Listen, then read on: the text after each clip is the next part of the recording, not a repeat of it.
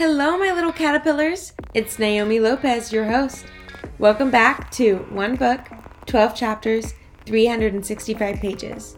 Your one stop shop to making progress every day, where we make little things count and set big goals that last.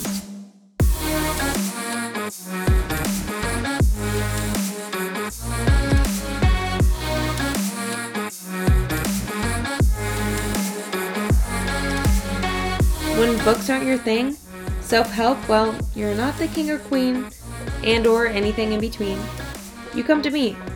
Where together we can find something to help us write a new narrative, open the next chapter and begin a new book full of success, happiness, and love.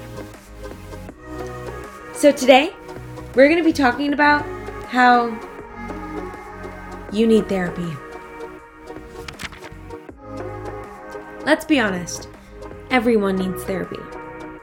Whether you have mental health issues or not, it's nice to be able to talk to someone who has no biased opinions about you or anyone you know, including family or friends. They listen to little disagreements you have between your significant other, all the way to helping you understand your trauma, why you think the way you do, why you talk the way you do, and why you do the things you do. Therapists are basically your best friends who can't be biased against your opinions towards your sister because they've never met her. They can't say, well, she's super sensitive, so you should probably not say those things because they're going to make her angry because she knows nothing about your sister. Unfortunately, we all know that one person who tries to make the argument of, well, I don't need therapy. Well, honey, I'm sorry to tell you, but you probably need more therapy than I do, and I have three diagnosed mental illnesses. Nick Wignall is a certified psychologist and writer living in New Mexico. He likes to write blogs and newsletters about the emotional side of personal growth. And he even said that he worked with a client in therapy once who just couldn't seem to make progress on improving her relationship with her husband. She initially thought that their marriage problems were the result of her own anxiety. But after he and the client had made significant progress with her anxiety, only to find out that the relationship conflict remained, it became clear that the problems lay with the relationship itself. As many of us know and can attest to, relationship struggles are rarely one sided. Clearly, the client's difficulties had something to do with her husband as well. Unfortunately, he was adamantly opposed to participating in any type of therapy, either on his own or as a couple.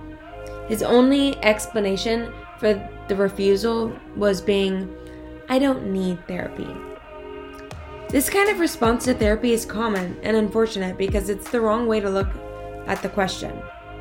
Not only does it keep the stigmatism going that therapy is only for people who quote unquote need it, but it also just doesn't really sit well with me. I don't know about you guys, but ultimately, therapy is about growth and creating opportunities for positive change.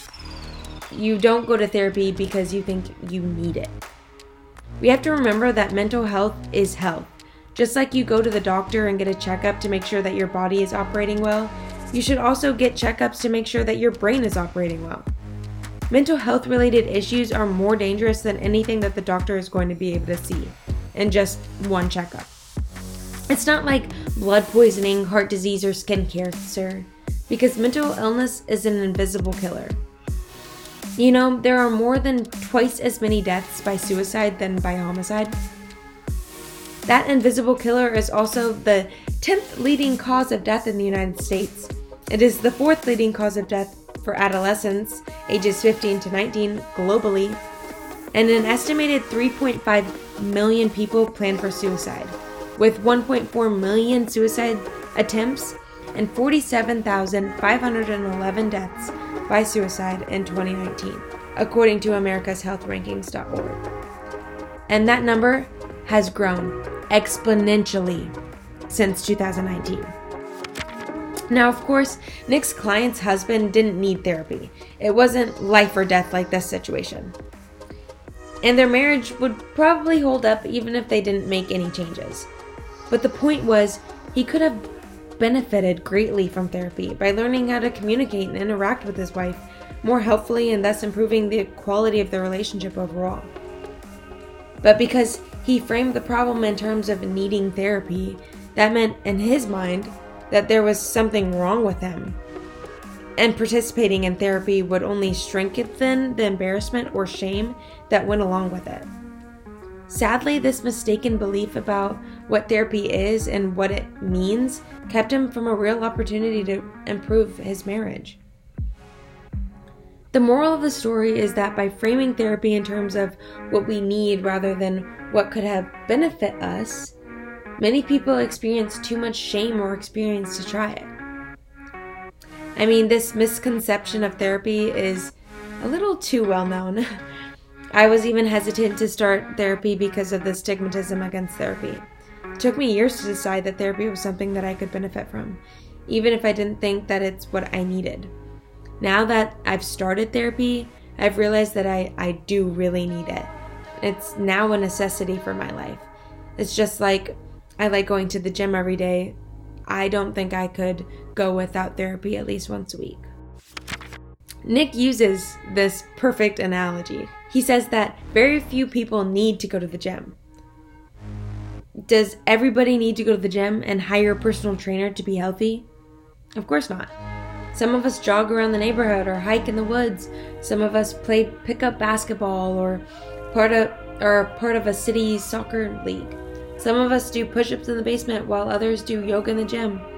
Some of us go to the gym every single day at 5 a.m. and work our butts off until we sweat a thousand ounces. Some of us don't exercise at all and manage to stay reasonably healthy and content with our physical appearance and fitness level. On the other hand, some of us truly need the structure and technique, knowledge that a trainer provides in order to meet our health and fitness goals. If we have a serious injury or medical condition, for example, there may be certain exercises that could be harmful, so a qualified trainer or coach is essential. Given those two extremes, those who have absolutely no need for a trainer and those whose conditions make it a necessity, I think most of us probably fall somewhere in between. That is, there are aspects of having a personal trainer that, while not necessary, would be beneficial. Helping to keep us motivated and accountable. I mean, it's harder to blow off a trainer when you have a session booked and you're going to be charged a cancellation fee. Also, you don't want to disappoint your trainer. It could also provide valuable technical knowledge for a specific goal like supplements that you need to take, lifts to do for maximum muscle growth, interval training. Personal con- personal trainer can teach you a lot. They can also introduce you to new ideas or activities that you wouldn't have been exposed to on your own. Benefits of free weights compared to weight machines, optimal heart rates for specific fitness goals, what to eat and how much before training sessions, etc. Therapy isn't much different. Substitute physical health and wellness for mental and emotional health and wellness, and the analogy holds up almost exactly. Many people don't struggle with a major mental health difficulty or illness, and they have resources and support in their lives that help them remain resilient, even in the face of difficult stressors or other troubles. On the other hand, some people's lives are severely impacted by their emotional struggles and for those people, therapy may be the minimum they need just to keep their lives from falling apart. But the vast majority of us fall somewhere in the middle of these two extremes. We'd probably be alright if we never saw a therapist, but there are likely several aspects of our lives, work, or relationships that we could improve with some good work and therapy. Understanding the way we tend to think about things affects our moods and emotions clarifying our values, and strategizing about the most effective path towards them. These are some things that you learn through therapy, along with learning to communicate directly and assertively in relationships or at the workplace. You can build self confidence in social situations through therapy. You can acquire more effective parenting skills or techniques. Uh, you could work through complicated grief or loss. What's more, in addition to improving traditional mental health struggles, therapy can also be a powerful and efficient way to make progress on personal goals or aspirations. I mean, some long term goals include assisting you in learning lifelong coping skills. It can change the way you communicate with people for the positive, make you feel happier, and in turn make you more productive. It can even help with chronic stress. These are just a few things that therapy can help with, and everyone seeks help for mental health experts for different reasons, especially when they are facing a significant crisis dealing with extended period of anxiety or depression, coping with a major life transition, dealing with complicated family dynamics, grappling with problems in a relationship, trying to manage addiction or substance abuse, wanting to make changes for better mental and emotional health, or just wanting to try something different to improve their lives. I mean, this is what I ended up doing. I heard this saying that says that the definition of insanity is doing the same thing over and over and over again and expecting a different outcome. I kept trying to push my feelings down and ignore my emotions while simultaneously pretending to be perfectly fine. Some days I was a five star actress, and other days I stayed in bed all day crying, unable to eat, shower, or even get up to use the restroom. So instead of letting myself go insane by pretending and then relapsing, by pretending and then relapsing into different depressive episodes, I broke the cycle by reaching out to a professional for help. I will warn you that, much like going to the gym, results aren't going to be immediate. You aren't going to have your first session and think, wow, I am cured. But with work and time, you will see improvement. You don't get back from the gym and go from being overweight to having abs. That's just not how it works. You have to go back every single day to see the results that you want. Sometimes you don't want to go to the gym. You're too tired or you just don't have enough time in the day. But when you force yourself to go to the gym on those days, you feel 10 times better about it afterwards. You know, you know that feeling. You leave the gym smiling, know that you put forth the effort and did something to improve yourself and make yourself, you know, proud. More proud than you ever thought you could be.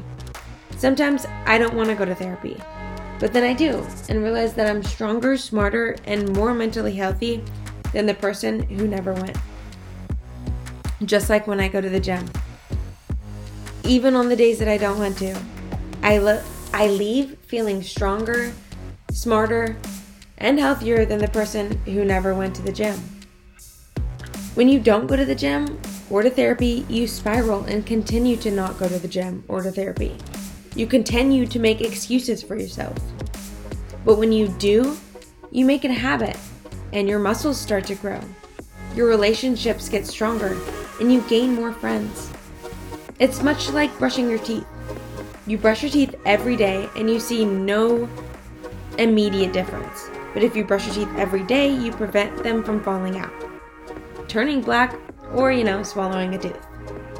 You can also make them whiter and brighter over time, just like you can make yourself better and brighter over time. Actually, didn't really notice my improvement through therapy until almost a year later. I was looking back at my Snapchat memories and how most of these memories from last year were of me crying, laying in bed, and or faking completely. Now I look at my memories from the past few months and it's all genuine happiness. Now, that's not to say that I don't have bad days because I definitely still do. But now I've learned that the importance of bad days are to really be grateful for them because without bad days, I would have nothing to compare to my good days. You know the saying, Without rain, there's no flowers. So I guess I just appreciate my bad days and know them for what they are. It's healthy to have a bad day every once in a while. But it's also healthy to get up from that bad day and make it better. Breaking the cycle and trying something different, it's really freaking scary. Take it from me, I did it. I know how scary it is. It's okay to be scared. Did you know that the definition of bravery is not being scared? The definition of bravery is doing something despite being scared. Be brave. Take the first step and try it. Moving to Oregon is scary if you live in Missouri, but people do that. If you went to college in a different state than you grew up in, that was scary, but you did that. You might have applied for that new job and went through the interview process where they deconstructed your resume, interviewed you like it was an interrogation, made you feel inferior for the position, but you still ended up doing that. And now look where you are. You met new friends in Oregon. You love your new school and you're about to graduate. You got the job. All because you broke the cycle. You know, you took that chance. You were brave. So break the cycle again and take that first step again. Make the call. All you have to do is make a call and set up an appointment. Now, you're going to have to be brave a lot in life, but bravery is what makes the best adventures. You might have to switch therapists, try a new counseling office, or switch from telehealth to in person, but I promise you, if you stay brave and consistent, something will work for you. 100% of people who don't try fail. Don't be a part of that statistic. Now, with all that being said, it's time to place our bookmarks again. But before you go, here's some food for thoughts for all my hungry caterpillars out there.